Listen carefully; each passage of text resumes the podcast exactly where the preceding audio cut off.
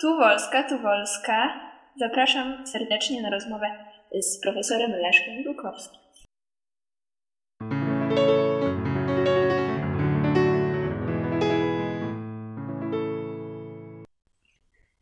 Panie Leszku, zbliża się 1 kwietnia. Czego życzymy obchodzącym święto? No, zdrowia i pogody. Dobrze, to pytanie na rozgrzewkę. Jak często się pan śmieje? Ja się śmieję, albo wcale się nie śmieję, albo cały czas się śmieję. Nie, żeby się śmiać, to trzeba mieć powód. Dlatego, że jest takie stare powiedzenie, że o, się śmieje jak głupi do sera. To tak jak ktoś się śmieje bez powodu albo nie wiadomo z czego. Ale bywa tak, że wszyscy się śmieją, a ktoś się śmieje, nie śmieje, bo nie rozumie na czym polega urok danej sytuacji czy danego żartu. A pana najzabawniejsza sytuacja w życiu? O, pytanie śmieszna dla kogo? No to dowolna interpretacja. No nie, nie, bo towarzystwo, które stało wokół mnie, ryczało ze śmiechu, a ja no, miałem się popłakać. Wyobraź sobie, że parę lat temu miałem wystąpienie przed pomnikiem e, państwa podziemnego i Armii Krajowej, tam przy Sejmie. I nawet wystąpienie się wszystkim bardzo podobało. Kilkanaście osób było zaproszonych do Sejmu na obiad, ale stamtąd z Sejmu autobus miał nas zawieźć na Powązki. No ale ja nie bardzo zdążałem na ten obiad, dlatego że znajomi mnie otoczyli kółeczkiem i dziękowali mi za wystąpienie. I wyobraź sobie, że w pewnym momencie ja czuję, że zsuwają mi się spodnie. Więc to sytuacja zabawna jak dla kogo. Więc ja natychmiast, otoczcie mnie. Odwróćcie się tyłem. No i musiałem sobie te spodnie, no, no nie wiem, nie wiem dlaczego. Ja czasami też spodnie szelki do, do, do spodni, ale wtedy nie miałem szelek, bo miałem marynarkę na lato, gorąco. Szelki grzeją, bo tu, tu jeszcze przyciskają koszulę tutaj, więc miałem tylko ten. No i ja się tak zaśmiałem, czy tam coś. Jak ja się zaśmiałem, brzuch mi się tak zatrząsł i w tym momencie czułem, że spodnie są mam na kolanach. A jaki pan najlepszy numer wywinął? Niekoniecznie na 1 kwietnia, ale. W skali międzynarodowej powiem tylko, że to tego nie można publikować chyba, bo to grzech. No, sprawdźmy.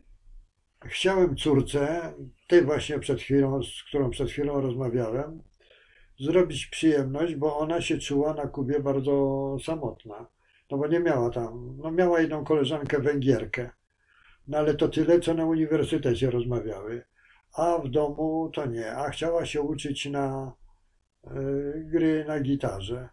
I tam był taki, kto deklarował, że pokaże jej, jak to się gra. Potrzebna była gitara. No i ja postanowiłem przywieźć ją tą gitarę. Jak byłem w Polsce na delegacji, to kupiłem gitarę, zabrałem ją ze sobą. Tylko, że to było tak, że ja wracałem tuż przed Bożym Narodzeniem i pomyślałem sobie, że właściwie byłoby miło, jeżeli się spędza e, święta Bożego Narodzenia i Wigilię poza domem, mieć choinkę. A choinek na Kubie nie ma. I wobec tego e, kupiłem małą choinkę, e, obwiązałem ją sznurkiem, tak, żeby się zmieściła w futerał, w tek, tekstylny futerał gitary, tam gdzie jest grot. Pod, nie, nie tam, gdzie są struny, tylko pod grot. I wyobraź sobie, że przewiozłem na Kubę choinkę. W pokrowcu od gitary. Proszę? W pokrowcu od Z gitarą. Nie, ale to było rzeczywiście. Bo ja miałem doświadczenie, że na, do Stanów Zjednoczonych nie wolno przewozić żadnych żywych ani roślin, ani tego. Także wiedziałem, że tam też nie. Ja już bardzo dawno nie śmiałem się tak naprawdę. Mam e, same, same smutności. No, mo, powiem ci kawał. Chcesz? Tak, ulubiony pan. No, ulubiony, no, ulubiony to jest nieprzyzwoity, ale powiem ci taki kulturalny kawał. E, trochę z dreszczykiem. Uprzedzam, że to jest kawał, to znaczy ja cię nie chcę zdemoralizować. Jasne. To są dwa ciągi pytań i odpowiedzi. Jedno jest takie. Cały cykl, cały kawał nazywa się Jaka jest różnica między ambasadorem i damą? Trudno określić jednym słowem, ale żeby zbliżyć, trzeba od początku. Że ambasador, jeżeli mówi tak, to znaczy, że może. Jeżeli mówi może, to znaczy, że nie. A jeżeli mówi nie, to nie jest ambasadorem. Natomiast dama, jeżeli odpowiada na pytanie nie, to znaczy, że może. Jeżeli odpowiada może, to znaczy, że tak.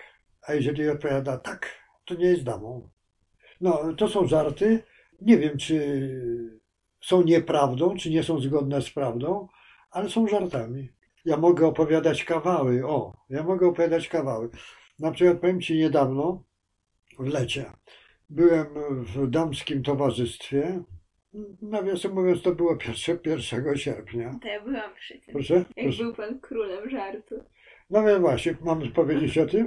Proszę bardzo. No więc właśnie. Były panie bardzo takie osowiałe, no i narzekały, że gorąco, że się spociły, że to, że owo, że nogi. Istnieje cały szereg żartów na temat mycia nóg, bo jak się nogi myje, to, to są czyste, prawda? Ale są różne inne wersje. Na przykład takie, że mycie nóg życia wróg, mycie głowy grób gotowy, brudna szyja zdrowiu sprzyja, e, brudne uda czynią cuda, nogi to nie uliki, nie można ich stale moczyć. Prawda? Więc no, cała seria taka.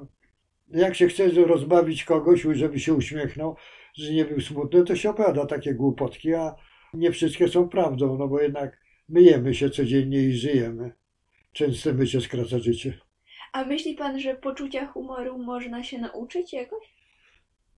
Y, Nie wiem, czy poczucia. Nie, trzeba mieć charakter taki dozwalający y, bycie poważnym i bycie również. Tak, bo są ludzie, na których mówimy smutas, prawda?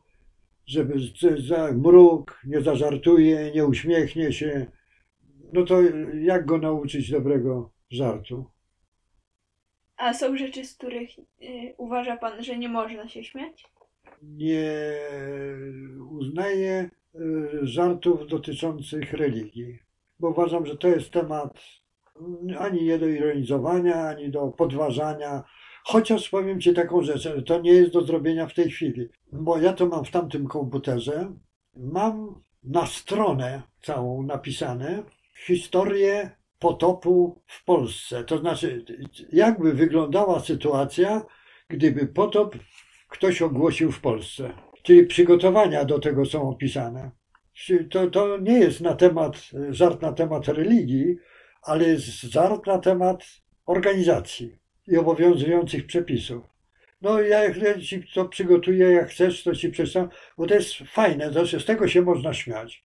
Tylko, że nie potopu w tamtym czasie, tylko potopu teraz. I że ktoś, kto się tym przejął, buduje arkę, chce zbudować arkę, no musi mieć przydział na drewno i tak dalej.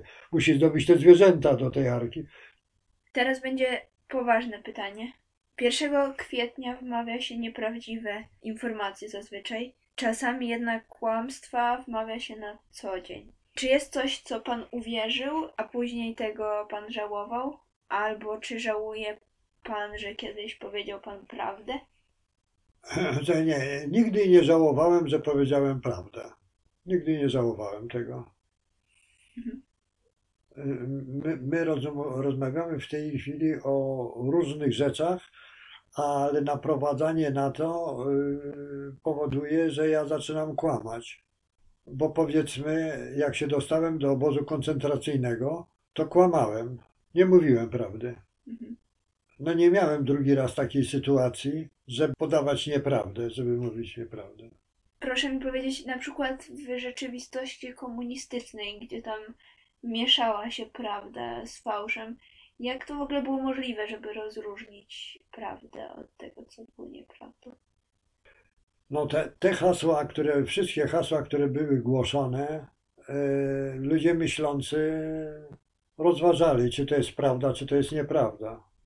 No, musiałbym powiedzieć coś bardzo nieprzyzwoitego, ale nie wiem, czy ty to dopuszczasz, bo muszę powiedzieć, wróciłem do Polski w 1947 roku i przed wyjazdem z Niemiec widziałem, że polskie wojska zostały przemundurowane na granatowo i zostały nazwane oddziałami wartowniczymi. Więc zdawałem sobie sprawę z tego, że y, nasi sojusznicy nie myślą już o jakiejś akcji zbrojnej w celu wyzwolenia Polski spod okupacji rosyjskiej.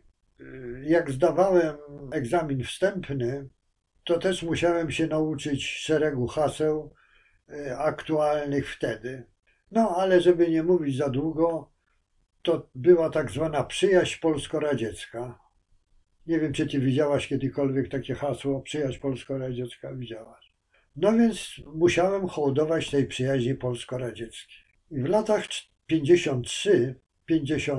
53-57 pracowałem w zakładach pilśniowych w Świeradowie Zdroju. I w 54 roku mieliśmy pożar zakładu. To już przy innej okazji powiem, w jaki sposób powstał ten pożar co się stało, ile osób zginęło, ale władze zgodziły się na odbudowę zakładu pod warunkiem, że nie dostaniemy przedziału stali, tylko sami pozyskamy tą stal na ziemiach zachodnich. No i polegało to na tym, że trzeba było jeździć po terenach opuszczonych, i szukać obiektów nadających się do rozbiórki, a nie do dalszego zagospodarowania. No i były takie fabryki broni czy amunicji, które były trochę pod ziemią, w okolicach Zielonej Góry, konkretnie Barści. I one były pozbawione wszystkich urządzeń. Wszystko było puściutkie. Wszystko zostało wywiezione przez Rosjan do Związku Radzieckiego i przestałem wierzyć w przyjaźń polsko-radziecką, jak zobaczyłem na jednej ze ścian napis wykonany smołą, ale jakimś takim pędzlem, że litery były no takie 70-centymetrowe, bardzo wyraźne. No i nie obraź się, ale muszę przytoczyć w pełnym brzmieniu, bo to nie da się przetłumaczyć.